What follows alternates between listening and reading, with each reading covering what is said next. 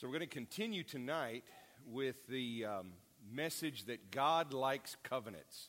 We started that uh, last time we were in this series, and, and this is the continuation of that. God likes covenants, and, and we should like the fact that He likes covenants. Because if you stop and think about the things that we do on any given Sunday, just like we did tonight, we get together, we pray.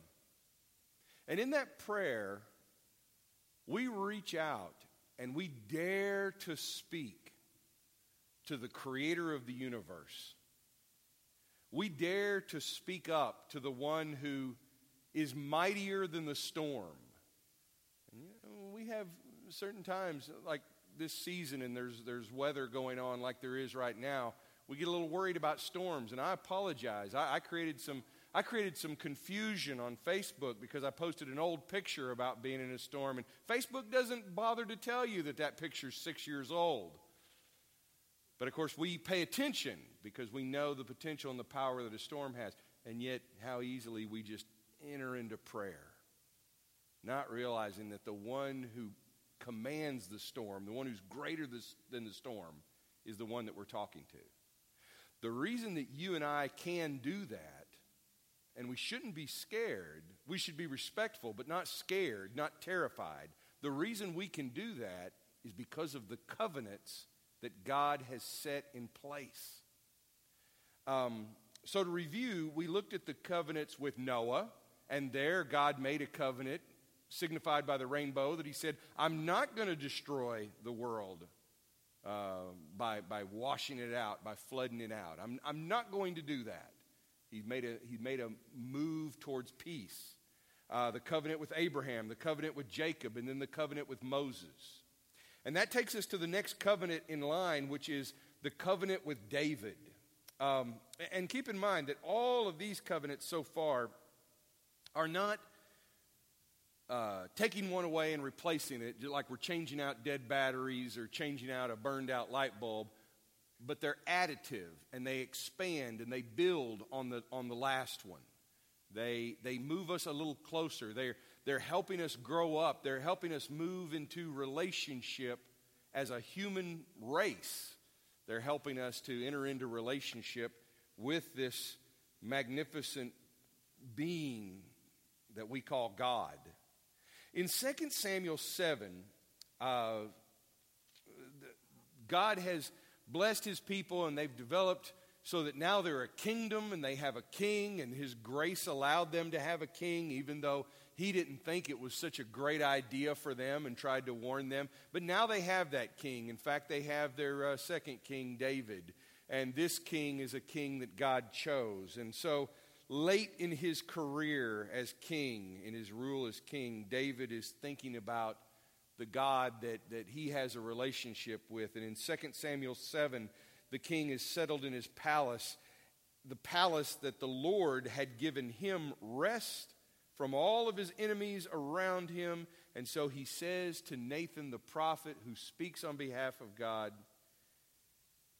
David says, Here I am, living in a house of cedar while the ark of God remains in a tent.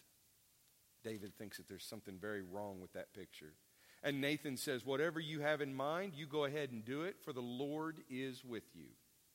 But that night the word of the Lord came to Nathan, saying, Go and tell my servant David, this is what the Lord says. Are you the one to build me a house to dwell in? I've not dwelt in a house from the day I brought the Israelites up out of Egypt to this day. I have been moving from place to place with a tent as my dwelling. Wherever I have moved with all the Israelites, did I ever say to any of their rulers, whom I commanded to shepherd my people Israel, did I ever say to any of them, Why have you not built me a house of cedar? Now then, tell my servant David, this is what the Lord Almighty says I took you from the pasture, from tending the flock, and appointed you ruler over my people Israel. I've been with you wherever you've gone, and I have cut off all of your enemies from before you. Now, I will make your name great, like the names of the greatest men on earth. And I will provide a place for my people Israel, and will plant them so that they can have a home of their own and no longer be disturbed. Wicked people will not oppress them anymore as they did at the beginning and have done ever since the time I appointed leaders over my people Israel. I will also give you rest from all your enemies. The Lord declares to you that the Lord Himself will establish a house for you. When your days are over and you rest with your ancestors, I will raise up your offspring to succeed you, your own flesh and blood, and I will establish His kingdom. He is the one who will build a house for my name, and I will establish the throne of His kingdom forever. I will be His father, He will be my son. And when he does wrong, I will punish him with a rod wielded by men, with floggings inflicted by human hands. But my love will never be taken away from him, as I took it away from Saul, whom I removed from before you. Your house and your kingdom will endure forever before me. Your throne will be established forever. God enters into a covenant with David. And once again, like with all the covenants, God initiates it. David's thinking that, it, that, that, that, he needs to build a house for God. Now, God will not allow that, not because uh, God's the bigger person. No, God is God. And he's not a person, he is God. God says that it's not appropriate for David or any other ruler to build him a house because God will go where he wills, he will go where he wants. His, the name that he reveals to Moses is I am who I am. God is self defining. He is not defined by us, and he cannot be contained by us. And the fact that Solomon will build him a temple is just God's grace, as he's mentioned here uh, to David. But for David, he's going to establish David and build him a house. God's going to do this for him. And it's not just for him, it's for all the world. God is fulfilling his promise, the promise that he made back to Abraham when he said, Through you, all nations on earth will be blessed. This promise to Abraham that he's going to have a child has now grown into a kingdom. Uh, how magnificent is that? This is all about God keeping his promises, keeping his covenants. Um, you might want to take, uh, you, you, know, we, we all know that, that line from uh, John F. Kennedy ask not what your country can do for you, but ask what you can do for your country. Well, in this story, we learn ask not what you can do for God, ask what God has already done for you. Uh, here, David realizes that simply because of God's grace and God's initiative, he's going to build his house into an everlasting kingdom. Now, that'll, get, that'll ultimately be fulfilled in Jesus, and, and we'll get to that at a later time. But this is the covenant with the royal house of David, a promise. This also puts some pressure on God. God has to keep this promise, even through the exile. If you remember when we talked about the different lenses through which we read the Old Testament, one of those is the exile. What happens if God's people are unfaithful to Him and they break their promise to Him. Is, God's, is God going to keep that promise to David? What happens if David's children and his descendants are unfaithful and they don't care for God the way David did? And that does happen. Does God still keep his promise? You're going to see that God is the sort of God who keeps these covenants and keeps these promises despite anything at all that's thrown at him. There's always a threat to that promise, but God responds to it and overcomes it. Nothing keeps him from keeping his word and being faithful. God is faithfulness. So God takes the initiative. God calls us to change and grow into covenant. Uh, there's no condition to this. God says, I'm doing this for you, David, and this is going to be good for all. And it's just the way it is. And now we, um, we have the establishment of a kingdom and a government that will transcend any other government on earth ultimately in Christ. And that becomes very important so that even here we are in this day and age, and there are very few uh, bona fide kings and queens left on earth. Uh, most of them are ceremonial, symbolic, constitutional. A few of them retain ultimate power. Uh, but we don't have a lot of that. We certainly don't live with that in our culture. And so that, that can make us very concerned about politics and the political winds and which party's in, in power. Well, just remember this covenant that God made with a, a, a shepherd king thousands of years ago is still in effect. And he's keeping the promise that there is one who is his son who rules on that throne. And no matter whatever changes in governments you and I see, Christ is still king because God likes covenants. This takes us to the next covenant. The next covenant we'll find in Jeremiah 31. Now, this is the, uh, this is the kingdom at the time of David, and then there are kings that follow after him, and then there's that exile. Uh, first, Israel, the northern kingdom, goes into exile, taken over by the Assyrians in 721. And, and, and then the, uh, the southern kingdom, Judah and Jerusalem, which retains the temple and uh, retains the throne of David. Uh, in the 6th uh, century BC, they are invaded by Babylon. And Israel loses, or Judah loses, their land, they lose their kingdom, and they lose their priesthood. That is a crushing blow to their identity the things that they thought made them God's special people. Now, they knew it was all about God, but they had the signs of it, they had the things that represent it. Just imagine for a moment if we were to, to lose this building, okay? We'd be sad, we'd be troubled. We would, we would be concerned over it, and we would have some questions, and we'd wonder, what are we going to do? But we would not cease to be God's people. We would not cease to be His church here in this community. We would just have to get a new address. All right, those, those sort of things happen and they're unsettling. But as invested as we are in these things, Israel was even more invested because their government, their, their identity, their location was right there in all of that. And then they lose it by an invader.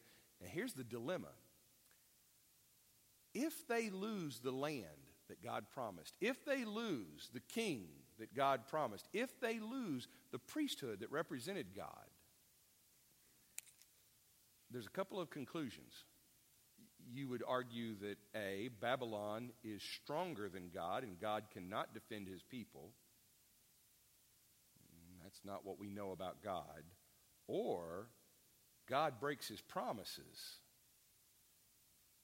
But what if there's another option? What if God has kept his promises, but the people have not? That they are the ones that have broken faith. That's the conclusion that the children of the people in exile will come up with.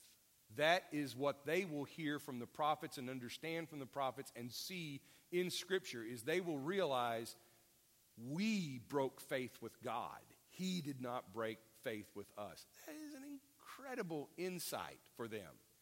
And God, through his prophets like Jeremiah and Ezekiel, mentioned this to them.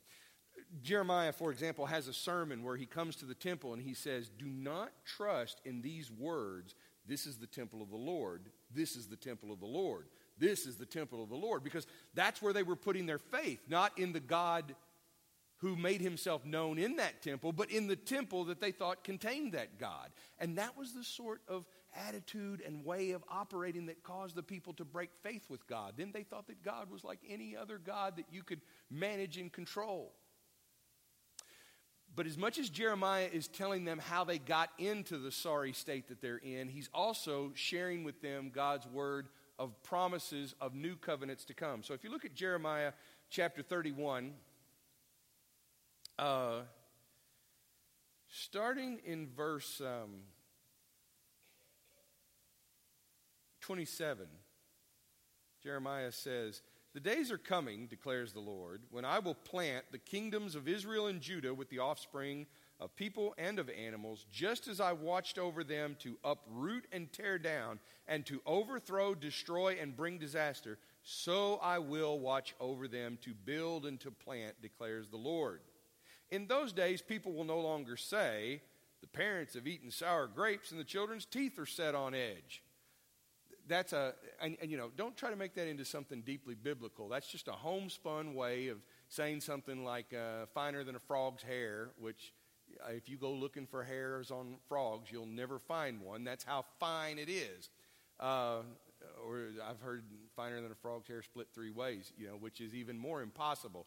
Here, the idea is, is that the, the people ate the sour grapes, and then it's their kids who are getting the bad effect of it. Uh, that's what the people are saying. I told you, the children of the, of the people who went into exile are saying they're the ones that ate the sour grapes. We're the ones whose teeth are set on edge.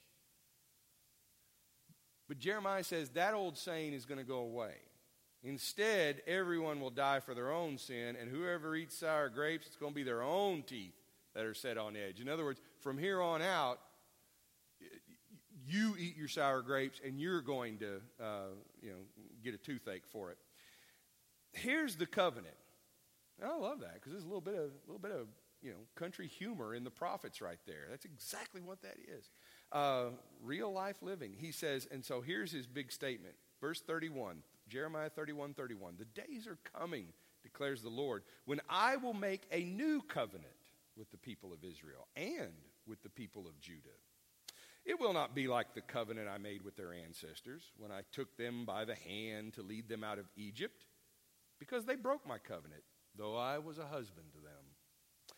This is the covenant I will make with the people of Israel after that time, declares the Lord. I'll put my law in their minds, and I'll write it on their hearts. I will be their God, they will be my people.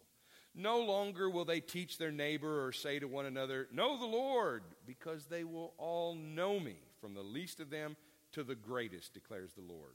For I will forgive their wickedness and will remember their sins no more.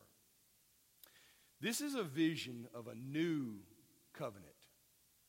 Now, he says it will be different than the one that he made with their ancestors when he took them out of Egypt.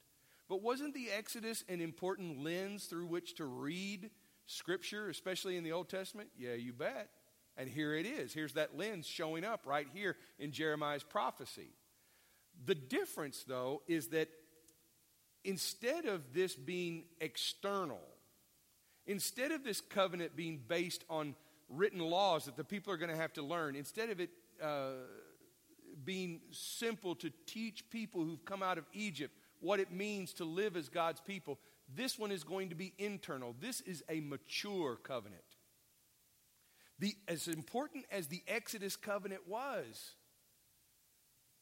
and the Exodus story even more important because of what God did, the, the, the nature of the covenant was still very grade school, still sort of kindergarten.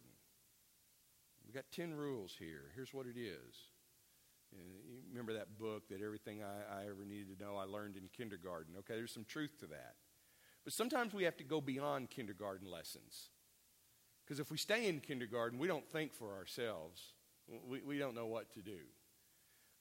But we have to grow up. Here, God is saying, I'm ready to have a covenant with my people where they are as invested in it as much as I am, if that's even possible.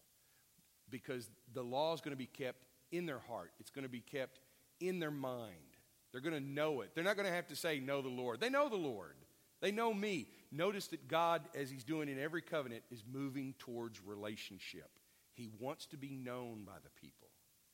So, what you see in Jeremiah 31 is this vision of a new covenant. And you have the, the admission that the reason why the old covenant broke is not because God doesn't keep his promises, but because they broke faith.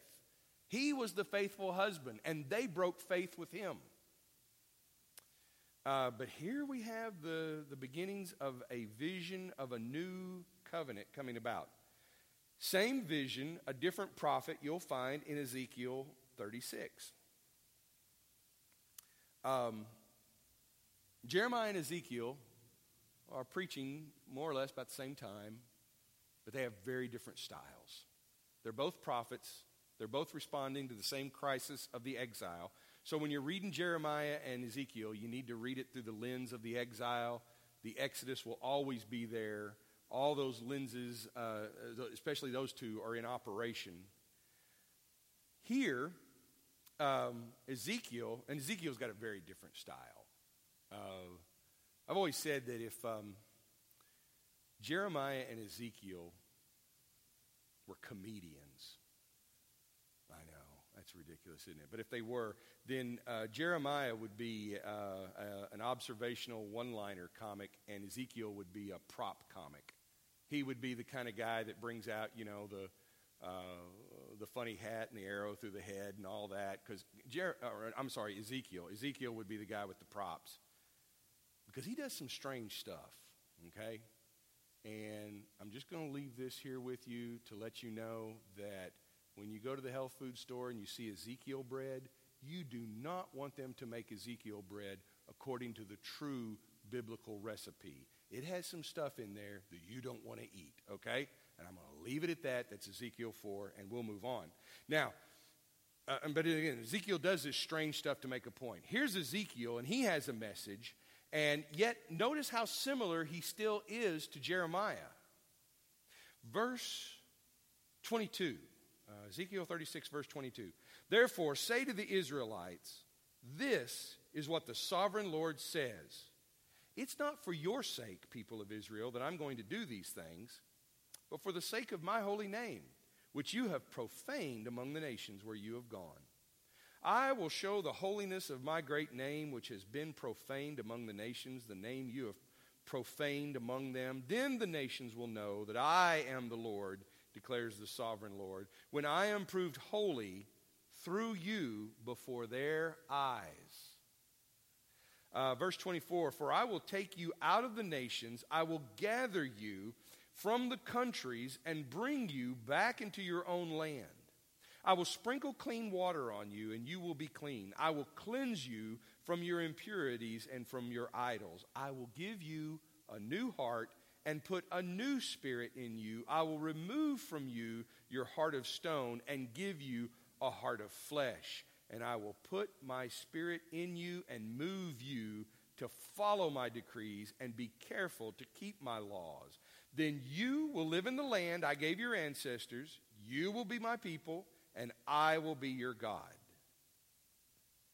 Here, he, he, he has some vivid images, but it's the same basic message that Jeremiah is giving in Jeremiah 31.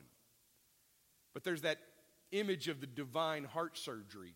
I'm going to take out your, your, your heart of stone, which is stubborn and, and hardened and immovable, and I'm going to give you a heart of flesh. My spirit is going to be in you. What is that spirit? It's everything. That what's coming up in Ezekiel is his very vivid image of the dry bones coming together like some sort of zombie picture and the, the, the, you know the bones are coming together and they're getting flesh attached to it but they're still not alive until god breathes his spirit into them. And that's the creation story coming back where god builds the structure of a human being but it's not alive until he breathes his spirit into it. And so he's saying i'm going to rebuild you and i'm going to breathe my spirit into you and you'll truly live. This is that new covenant. And from, from Jeremiah and Ezekiel on, God's people have that vision and they're trying to understand what it means to have this new covenant and what it will mean. Uh, not just to follow rules, but to be changed so that we're not just doing what the written word says, but the written word becomes our second nature. One of the reasons we should like the fact that our God likes covenants is that it transforms us. His word is, changes us. And, and here, the, the, the covenant of God is not represented by a rainbow or by stone tablets or by the uh, sacrifice and the cutting up of animals, but the covenant is represented by us. His Spirit at work in us. And God says, I'm not doing this just for you. I'm doing this to restore my good name. People are going to see that the people I have called represent me well, and I'm going to change you to do that. If you skip on down to verse 32, Ezekiel 36, verse 32. If you have any doubts that he's not doing this for them, I want you to know that I am not doing this for your sake. wow. Thanks, God. But I'm glad you're doing it anyway. This declares the sovereign Lord. In fact, be ashamed and disgraced for your conduct, people of Israel. They're coming to terms with the fact that they broke covenant, but still God's going to keep covenant and He's going to change them, and that's going to be so that they will be a witness to all people, to all nations, which goes back to the covenant He's keeping with Abraham. Through you, all nations will be blessed. Now, there's a lot, there's, there's so many other examples of this, but I want to move to 1 Corinthians 15. Um, I'm sorry, uh, 1 Corinthians 11. Yeah, 1 Corinthians 11. 1 Corinthians 11, we, we read this on Sundays around the communion table. And I think that's good. But let's always keep in mind that there's more going on in communion than just following a procedure. That that procedure is like any of the covenants that God talks about, it's, it's transformative. It ought to change us. And if we will open ourselves up to God and His Spirit, we will be renewed. Communion is much more than a time for us to apologize to God all over the place and say, I'll do better next week. I promise I'll do better next week. Just keep me alive until next Sunday. It's, in fact, a time to open ourselves up so that God can change us. Because we're remembering that our God likes covenants, and Jesus, his son, knows that. So when Paul is telling the Corinthians about the supper that the Lord observed with his disciples, and by the way, 1 Corinthians 15 is probably the earliest record that we have of this. This predates the Gospels. Before Matthew, Mark, Luke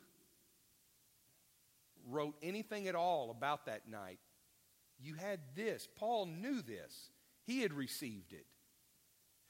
And he says, um, I received from the Lord what I passed on to you that the Lord Jesus, on the night he was betrayed, took bread.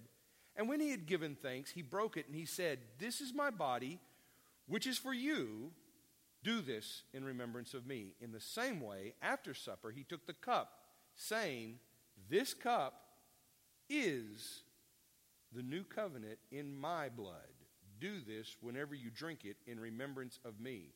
For whenever you eat this bread and drink this cup, you proclaim the Lord's death until he comes. Now, isn't it interesting that in Paul and in all of the Gospels, when Jesus says, This cup is the new covenant in my blood, there's no record of anyone raising their hand going, New covenant? What was wrong with the old one? Why? Because they had read Jeremiah and Ezekiel. They had heard Jeremiah and Ezekiel. They were waiting for this new covenant. They were, they were expecting it. They were, they were experiencing it in Jesus already. And now Jesus is saying, Oh, this, this new covenant, it's today. My blood is going to be the blood that seals that covenant and, and, and puts it into effect. Um, now they have this, this new sign of covenant. And notice that what is it that's interesting about communion that we do on Sunday when we partake of the body and the blood, the bread and the cup, we take it inside of ourselves. We ingest it, we internalize it. And the new covenant is going to be internal. It's not something that we have to go up and touch or, or you know, put anointing oil on it or anything like that. It's something that we take within us, just like the new covenant that Ezekiel and Jeremiah talked about. And if you want to see uh, another exposition on that, take a look with me real quick and we'll, we'll conclude here at Hebrews 8.